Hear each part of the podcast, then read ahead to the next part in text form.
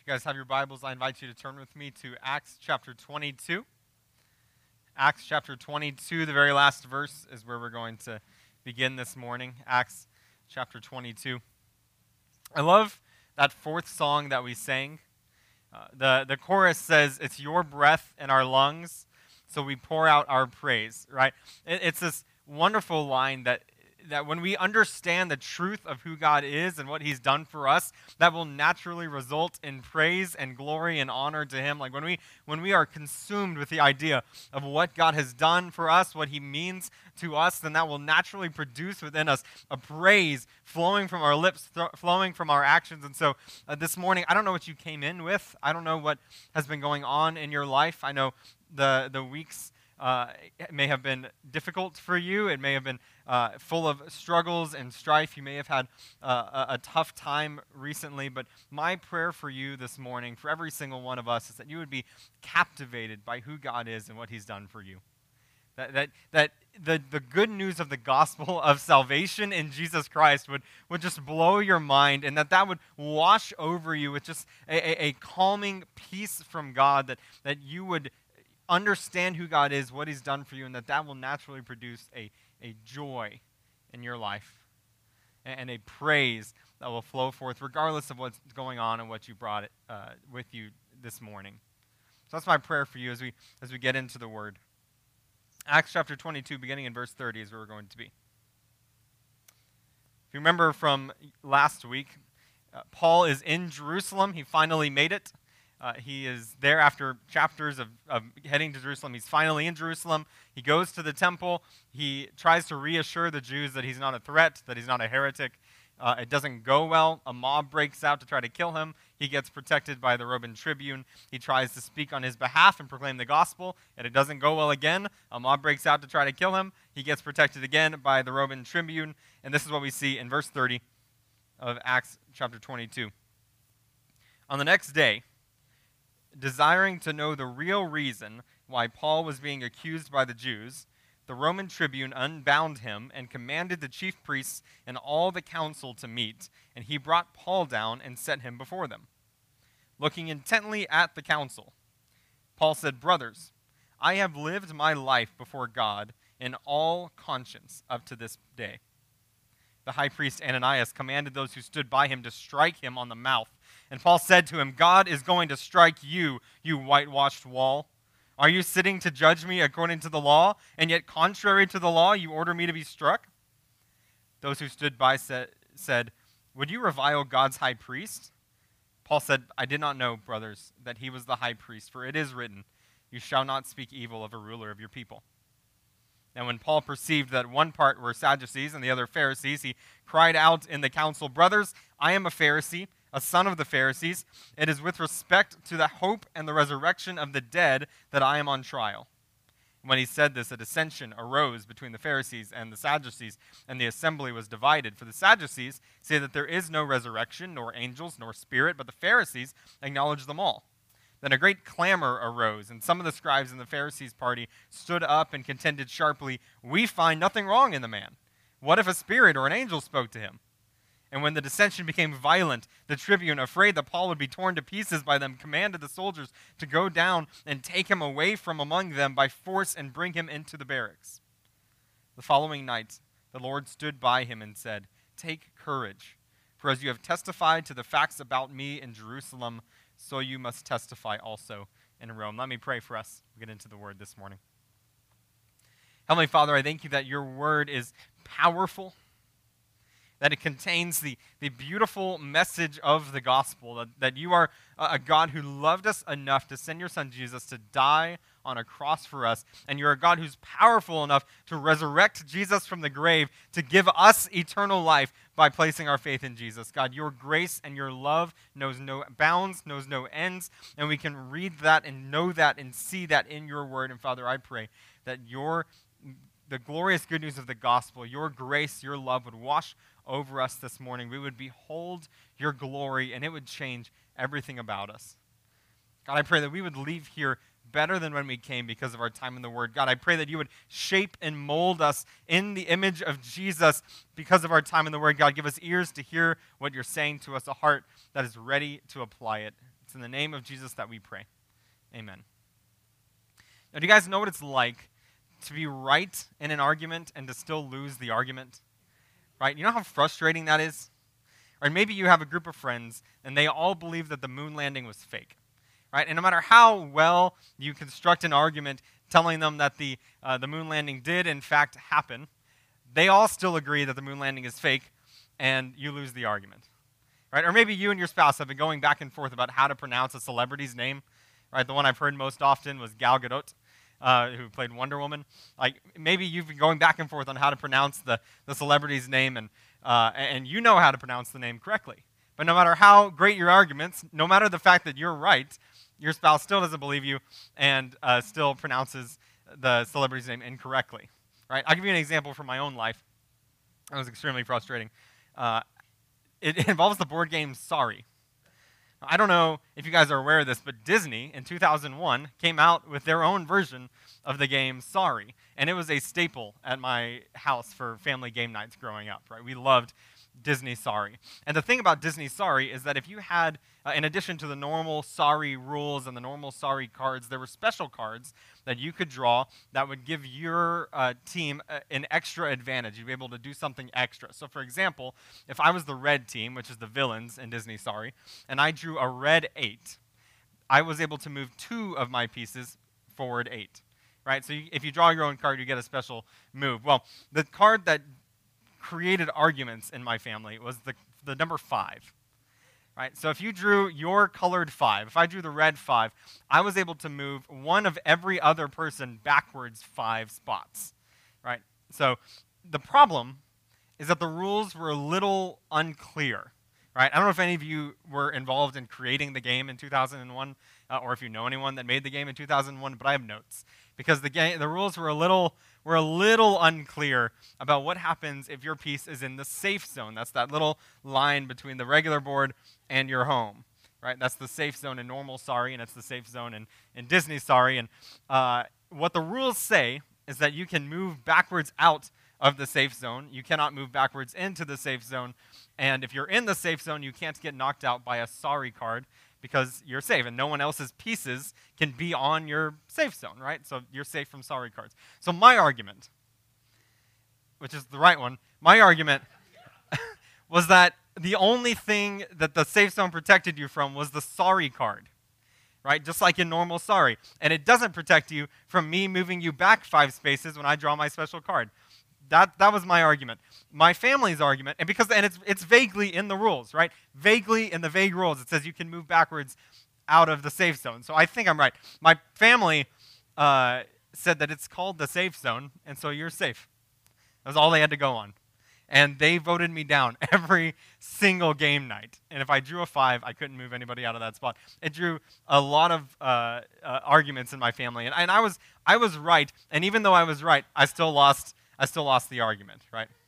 Now, obviously, it's a little tongue in cheek. There's a possibility that I was wrong. You can decide for yourselves.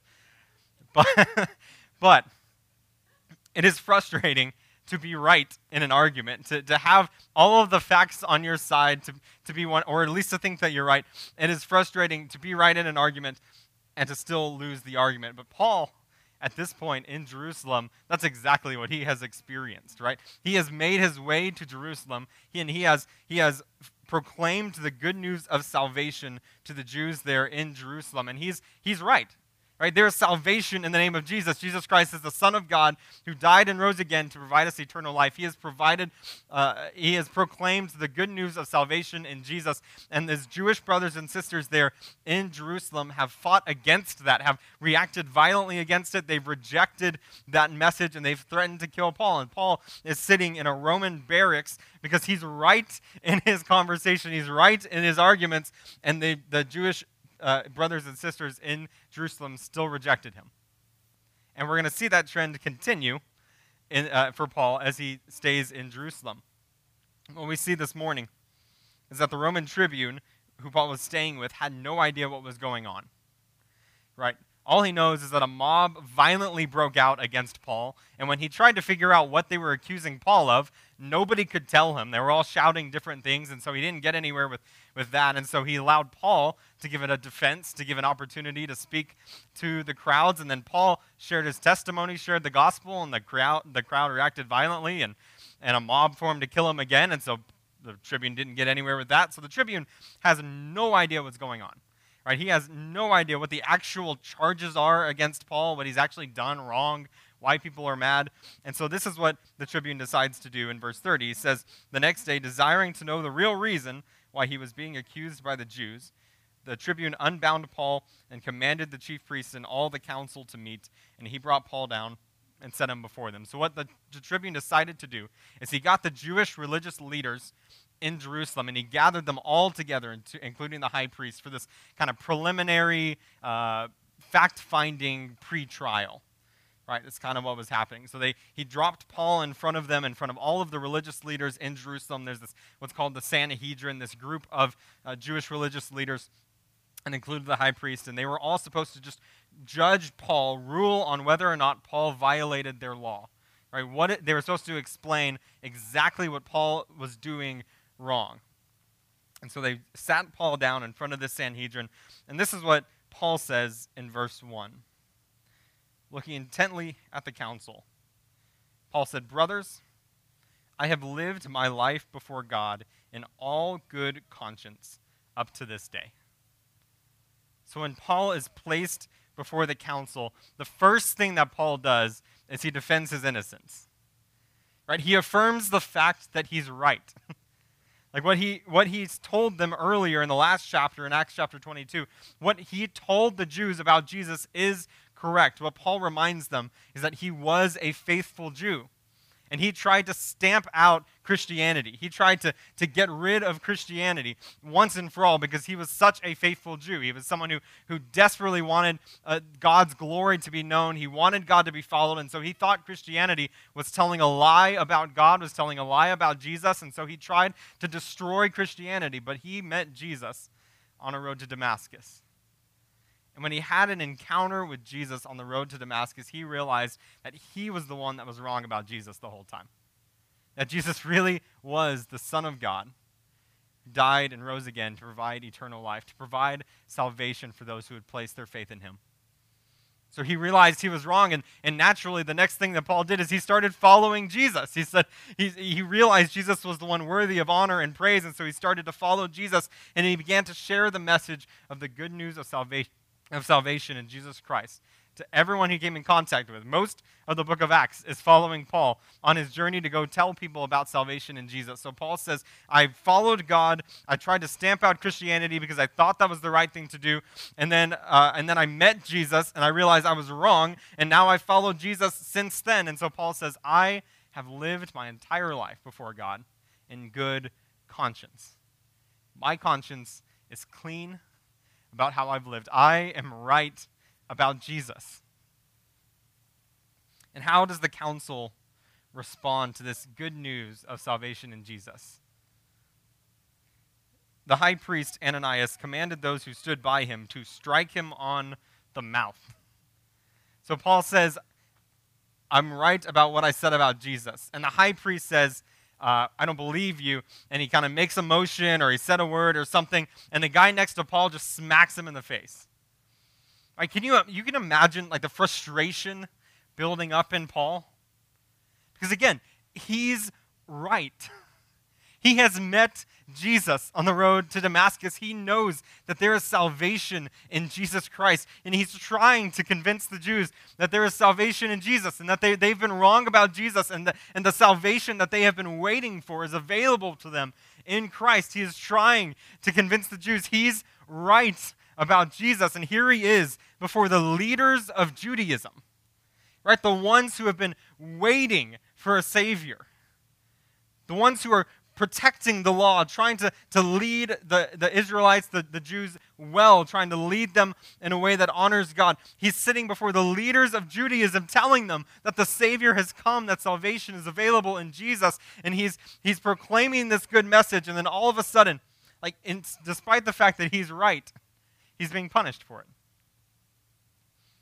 He's sitting there affirming the fact that he is innocent. And all of a sudden, a right hook comes out of nowhere and connects with his jaw, and his lip starts bleeding, and, and his face starts stinging. And you can imagine the frustration building up within Paul. He's right, and he's still getting punished for it. He's innocent, and he's getting smacked in the face. He's making good arguments for faith in Jesus, and they are still rejecting it. Paul is human. And Paul reacts as many of us would in the situation in verse 3. Paul said to him, God is going to strike you, you whitewashed wall. Are you sitting to judge me according to the law, and yet contrary to the law, you order me to be struck? So Paul lashes out and, and, and he lays into the high priest. Uh, the high priest gives the order, has Paul punched in the face, and, and Paul lashes, just he finally has had enough.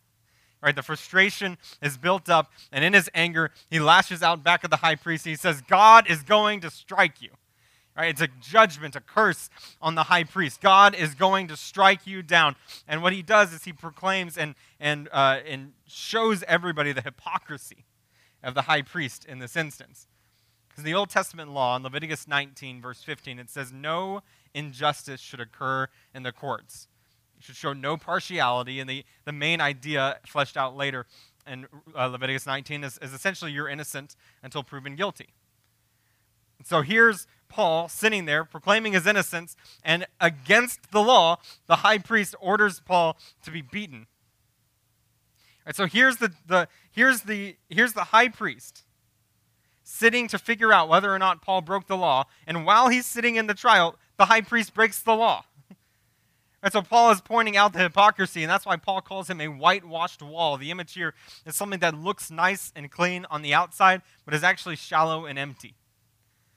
Right? And Paul says, That's you as the high priest. You are nice and clean on the outside. It seems like you have everything going on, uh, you have everything together, uh, but really, you're just a shallow human being with absolutely nothing of value behind you. Right? It is a stinging critique based really in the hypocrisy that the high priest is showing. And Paul is lashing out against the Roman uh, against the against the high priest. And we understand that. Right? We understand his frustration. If we were in a similar situation, we know how angry we would be, how we may want to, to lash out. But, but we're not supposed to celebrate Paul lashing out here just because we empathize with him. Right? We're not supposed to agree with this outburst just because we like Paul, Paul's the good guy, and, and we can see ourselves doing the exact same thing. Look with me in verse 4. Those who stood by said, Would you revile God's high priest? Paul said, I did not know, brothers, that he was the high priest, for it is written, You shall not speak evil of a ruler of your people. So after Paul lashes out against the high priest. He makes this big outburst, this pronouncement of judgment, this curse against the high priest. After, after all of this, everybody else who's standing there in the room is shocked at this outburst from Paul. And a group of them cry out to Paul and they, they say, uh, You're going to talk that way to the high priest? Right, in that moment, Paul could have doubled down.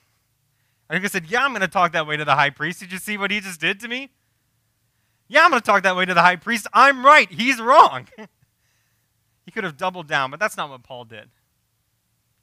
Because in Exodus chapter 22, verse 28, the, in the Old Testament law, it says, You should not revile or curse a ruler of your people. So Paul recognized that this outburst was against the law. This outburst is something that he should not have done. And so what does Paul do? He walks it back. Notice his tone in verse 5. I did not know, brothers, that he was the high priest, for it is written, You shall not speak evil of a ruler of your people. That, that translation, I did not know that he was the high priest, is, is probably not the best way to communicate what, what Paul said there, uh, because it's very unlikely that Paul didn't know who the high priest was. That would be like most people in America not knowing who the president is, right? They, it, was, it was very unlikely that Paul didn't know who the pri- high priest was. More than likely, what Paul was communicating here was hey, in my hasty response, in, in, in my lashing out, in my outburst, just in the moment, it didn't cross my mind that he was the high priest. And I should not have, have reacted that way. what we see is Paul attempting to keep his composure in the face of injustice. Right? He's trying to, to hold it together, to, to, to keep his composure, even though he's right and he's being treated unfairly, even though he's making good arguments and they're being rejected, even though he's trying to share salvation and the crowd is, is going against him. In the midst of all of that, he's trying to keep his composure because Paul knows that lashing out at these Jewish leaders aren't going to get them to follow Jesus. Reacting harshly to the Jewish leaders is not going to get them to agree to his case and drop any charges. Paul is attempting to keep his composure in the face of injustice. And, and what a beautiful example for us Right? I think there's a, a lesson in here for, for all of us, even though it's not the main idea of the text, but there's a lesson in here for all of us that when we are treated unfairly or when something is inconvenient uh, against us, very rarely is lashing out ever going to bring glory to God. Right? Very rarely is responding harshly to somebody ever going to help make Jesus known. If we're in a restaurant and a waiter messes up our order, responding harshly to them or passive aggressively to them is not going to make God famous. Right? It's not going to bring glory to the name of Jesus. If we're at work and a coworker undermines us or fails to give us credit for something that we did, responding harshly to them or, or trying to, to talk behind them in an angry uh, manner, trying to put them down, it's not going to bring the name of Jesus fame and glory and honor. Responding harshly is not going to help people place their faith in Jesus. And just like Paul was trying to keep his composure in the face of injustice, you and I can and should keep our composure in the face of inconveniences for the name of Jesus. Paul, even though he's right and is making all of these good arguments, they're being rejected, and he's trying to keep his composure. And look with me what happens in verse 6. Paul takes a scan of the room. He's been conciliatory, he's apologized. He didn't he didn't apologize for what he said, right? He didn't walk it back and say, I mean, it was true. what Paul said was right and true, but he did apologize for cursing the high priest, for doing something that he should not have done, for reacting in a way that was not right. And he, he walked it back and he takes a look at the room and he says in verse 6 Now Paul perceived that one part were Sadducees and the other Pharisees. And the Sadducees and the Pharisees were two groups within Judaism, and they hated each other. They did not have uh, a lot of similar beliefs. They both believed in the Old Testament, and that's about it. A lot of their beliefs differed, and they did not like each other. So Paul recognized this, and look what he says uh, the second half of verse 6. He cried out on the council, I, uh, brothers, I am a Pharisee, a son of Pharisees. It is with respect to the hope and the resurrection of the dead that I am on trial. So, what Paul's trying to do here is he's continuing to make his case.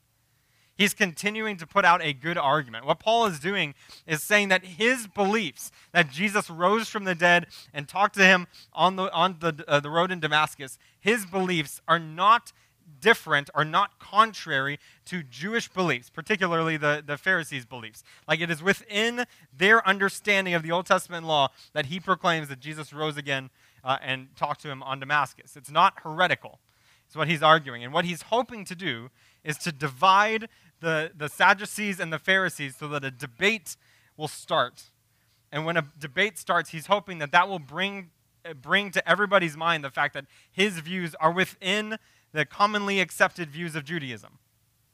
Right? That he, he's not a heretic, he's not preaching against the Old Testament, that his views are acceptable. But notice what happens in verse 7. Uh, excuse me, verse 7, it says, When he had said this, a dissension arose between the Pharisees and the, uh, and the Sadducees, and the assembly was divided. So far, so good. Paul got them to divide, he got them to debate with one another. That's exactly what he was hoping. Verse 8 For the Sadducees say that there is no resurrection, nor angel, nor spirits, but the Pharisees acknowledge them all. And so Paul recognized that the Sadducees do not believe that there's a resurrection. And the Sadducees also don't believe that you can be contacted by an angel or a spirit. The Pharisees believe in all of those things. And so when Paul says that, the, that Jesus rose from the dead and Jesus talked to him on the road to Damascus, he's saying that I am fitting right within what Pharisees believe. And it's because I believe what Pharisees believe that I'm on trial. And so he's getting them to debate with one another, hoping that they'll recognize that that he's not a heretic. But look at how that goes in verse 9 a clamor arose, a great clamor arose, and some of the scribes of the Pharisee party stood up and contended sharply, We find nothing wrong with this man. What if a spirit or an angel spoke to him? And when the dissension became violent, the tribune, afraid that Paul would be torn to pieces by them, commanded the soldiers to go down and to take him away from among them by force and bring him into the barracks. So he got the debate that he wanted and he was hoping that they would weigh the merits of his arguments and show that he's right, that what he is proclaiming is true, and it's not heretical based on uh, Judaism, that Jesus is alive, that he rose from the dead, that he provides eternal life and salvation to those who place their faith in him. He's hoping that this debate would produce good results, and what happens is that the debate, the debate becomes violent. Right? There's a small group of people that say, yeah, we like this guy. We, we think he's right. But most of the group, the Sadducees, refused to believe what Jesus taught. I mean, what Paul taught. And the Pharisees, even though they should have been on Paul's side, they refused to believe in Jesus. And so the crowd becomes violent with one another. They become violent with Paul, and the tribune has to step in once again for the third time in two chapters. The, the tribune has to come in and drag Paul away so that they don't murder him, thinking that he's going to get torn apart by this crowd. So now Paul is sitting there, hand in his, uh, head in his hands, frustrated despondent, sitting in the barracks once again while an angry mob is outside trying to kill him for the third time in a row. This is not at all what he wanted. It's not at all how he thought it was going to go. He arrived in Jerusalem with the hopes of leading his Jewish brothers and sisters to Jesus. And he shared with them the message of salvation, the, the hope of eternal life, and they have rejected it. He has been punished and beaten and threatened and almost killed three times for teaching the truth. In the midst of his sadness and sorrow and frustration and, despondency, in verse 11, the following night the Lord stood by him and said, Take courage, for as you have been for as you have testified to the facts about me in Jerusalem, so you must testify also in Rome. So, in the middle of this frustration and sorrow, Jesus visits Paul. And I want you to notice the way that Luke describes the encounter. It's not just that the Lord spoke to him. Verse 11 the Lord stood by him. So, while there's an angry mob outside refusing to believe in the resurrection, the resurrected Jesus is meeting with Paul. And while there's an angry group outside refusing to believe that there's salvation in Christ, the resurrected Jesus tells Paul that he did the right thing. He testified to the truth about him in Jerusalem. And he encourages Paul, saying, You're going to continue to testify the truth about me in Rome. So, at Paul's lowest moment in frustration and anxiety, at his lowest point, Jesus visits him and comforts him and encourages him and affirms once again that he's right, that he believes what is true, that he's preaching what is true. It's not an accident that Jesus says, You have testified to the facts about me in Jerusalem, so you must testify also in Rome. And is once again an affirmation that Paul is right in preaching Jesus and in believing in him, even though the entire crowd outside rejects it. And this is what I want us to see this morning from the text.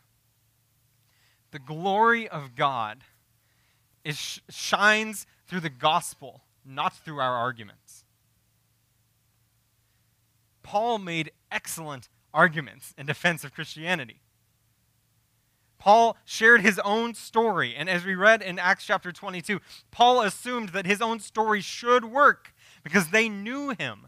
They knew that he was, he was trying to put an end to Christianity. And so, this 180, because he met Jesus on the road to Damascus, should have been a testimony that worked, that convinced them to put their faith in Jesus. He, he knew that his arguments were good. And Paul put forward several great arguments to the Jews that they should put their faith in Jesus, but they all still rejected it.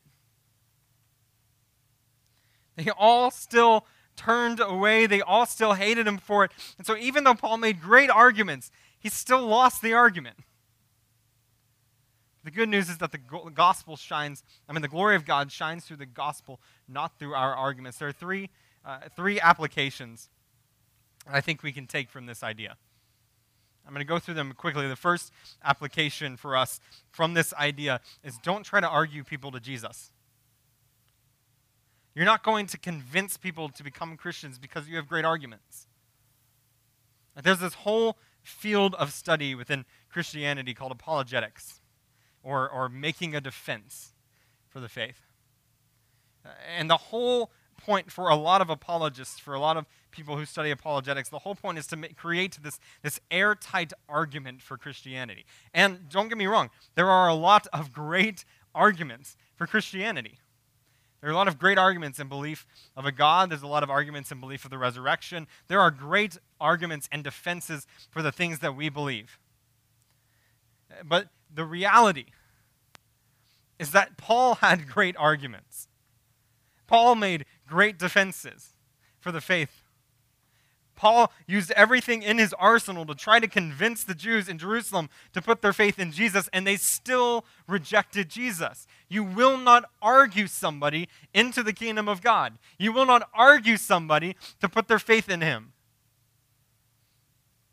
If you and I are going to interact with one another, and we're going to interact with the world and try to get the world to put their faith in Jesus. We're not going to do it because our arguments are perfect, our reasoning is flawless, and we've handed them the perfect defense of the Christian faith, and then they'll naturally become Christians, right? I feel like uh, for so many of us, th- there's the idea that if we can just say the right words in the right order, people are naturally going to become Christians. But the reality is that what we proclaim is true, but that doesn't mean that that's going to make them put their faith in Jesus. Don't try to argue people to Jesus because it will not work. I, if we're going to share the gospel, we want to do it well. Right? We want to try to think of ways to present the gospel in a way that's going to, to bridge barriers, to bridge gaps, to remove obstacles. And we want to try to use uh, apologetics, good arguments, good defenses as a way to, to help remove barriers to the gospel. But the end goal is not to win the argument. The end goal is that they would see the glory of God in the gospel. If I'm talking to someone who does not believe in the resurrection of Jesus, what, I can do is I can make several great defenses, historical defenses, uh, liter- uh, literary defenses, several great arguments in favor of the resurrection. But even if I prove the resurrection of Jesus definitively, that doesn't mean they're going to put their faith in him as Lord and Savior. So, my arguments, my defenses, what they serve to do is to remove a barrier in their mind for putting their faith in Jesus. I'm removing one intellectual obstacle on the way to them putting their faith in Christ. But I cannot make them put their faith in Jesus by my arguments. Don't try to argue people to Jesus, it will not work. But the related second point to that, second application, is take comfort. Take comfort in knowing that you don't need to have all the right arguments. And you don't need to have all the right answers in order to share the gospel. It is so comforting to me to know that success doesn't look like winning the person to Jesus. That God's not up there with a scorecard determining whether or not we succeeded if that person places their faith in Jesus. What does Jesus commend Paul? Like, if, if any of us are looking at Paul and his ministry in Jerusalem at this point, it is a complete failure. He hasn't won a single person to the Lord that we know of. He has been rejected by everybody that he shared the gospel with. And in fact, all three times that he shared the gospel, a violent mob came to try to murder him. Right? That's about as big of a failure in ministry as you can possibly have. So, if any of us would look at Paul's ministry, we would think it's a failure in Jerusalem, but Jesus comes and he stands by Paul, Jesus himself, and says, Take courage, for you have testified to the facts about me in Jerusalem. Jesus himself comes to Paul and says, You did the right thing. You did exactly what I was looking for. You proclaimed the gospel. You shared what is true and right. You shared the fact that there is faith, uh, and there is salvation available in Jesus. Our scorecard is not trying to make sure that somebody else places their faith in Jesus. I get nervous when I share the gospel, when I begin to evangelize, because I, I feel like I have to say the right thing and I don't want to mess something up. And so I've, so many of us just don't evangelize because we're worried that we're going to say the wrong thing, we're going to mess something up, we're going to we're going to we're going to mess up the conversation, but you're not going to make the person that you're talking to any more lost. Right? And unless I proclaim a different gospel, then I'm going to do my job by sharing them the message of salvation in Jesus. The glory of God, the love of God, the grace of God shows through the message of the gospel, not our clear, well worded, well reasoned arguments. The power, the, the, the thing that has power from God the message that is empowered by Jesus, the message that, that provides grace and love and shows us the glory of God, is the message of salvation, not our clearly well worded arguments. So take comfort in knowing that you don't have to have all the answers, you don't have to have every defense, you don't have to get everything right. What God is calling you to do is not to make sure that the person you're talking to uh, places their faith in Jesus God is calling you to just share the gospel. Share the good news of salvation in Jesus. The third application is this trust in the gospel, even when nobody else does. Trust in Jesus, even if nobody around you places their faith in Jesus. It's easy to put your faith in Jesus and to say that you're a Christian when everybody around you says they're a Christian. It is easy to say that you trust in Jesus in a culture and a country that, for most of our history, has been favorable towards Christians. It is easy to say that you're a Christian and call yourself that label and to say that you trust in the gospel when everybody else around you does the same thing. But the reality is that the truth and the truthfulness of the gospel is not a popularity contest. It is not determined by popular vote. And even if everybody else around you decides to give up following after Christ, even if everybody else around you decides they're not going to believe in God and they make fun of you for believing in a magic sky king and his zombie son, even if everybody turns against Christ, it doesn't change the fact that the gospel is true. It doesn't change the fact that God is still on his throne, that Jesus is still alive today, and that salvation is still available through faith in Jesus. The truthfulness of the gospel is not determined by popular vote, so trust in the gospel even if nobody else does. Paul is right here. There is salvation in Jesus, even if nobody he talks to will believe it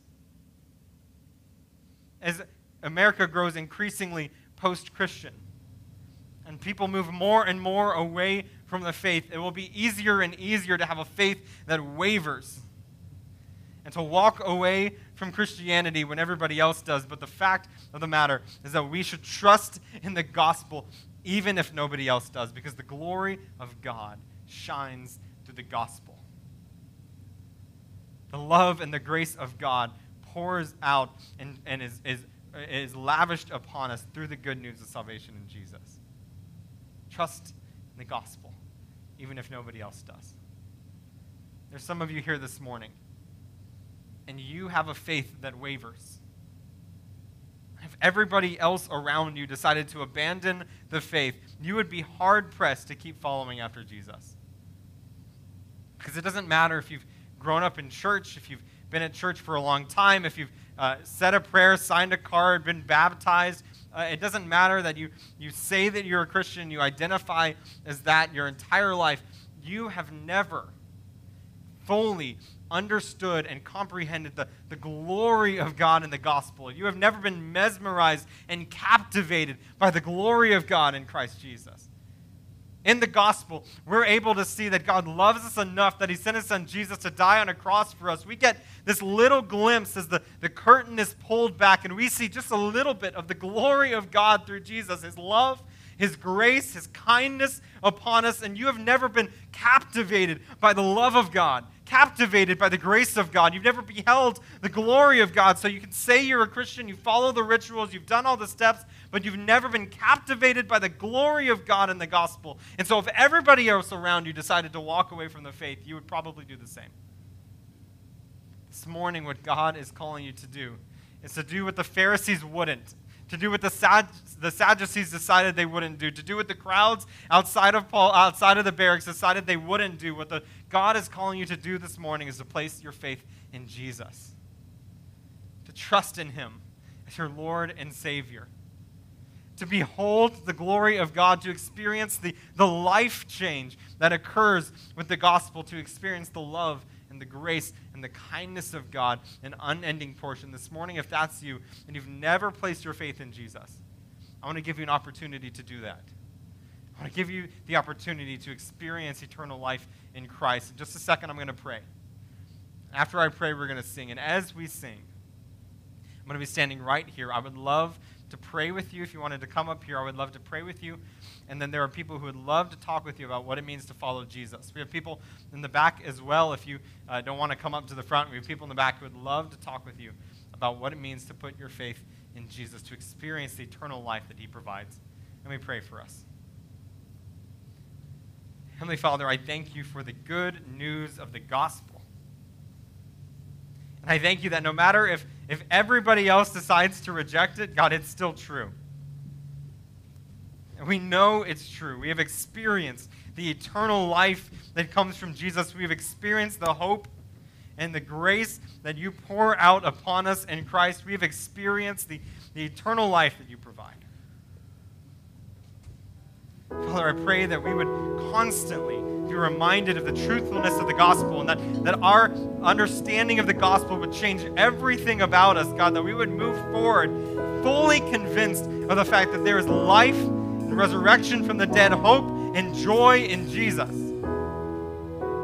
Father, I pray if there's anybody here who does not know you, those here who, who have a faith that wavers, who claim they're Christians, but, but God, have never actually experienced your grace and your love and your kindness, I pray, Father, that this morning would be the morning that they would come to know you. They would make that decision to behold your glory, to be captivated by your love and grace That you would change them this morning. I pray that your glory would shine through this gospel message. We would stop trying to, to make the best arguments. We would stop trying to, to, to put all of the, the impetus on us, all of the, the effort on us to try to convince people to follow you. But God, that, that we would do what you have called us to do and we would share the gospel. So that your glory could be made known People could come to place their faith in you. God, it's in the name of Jesus that we.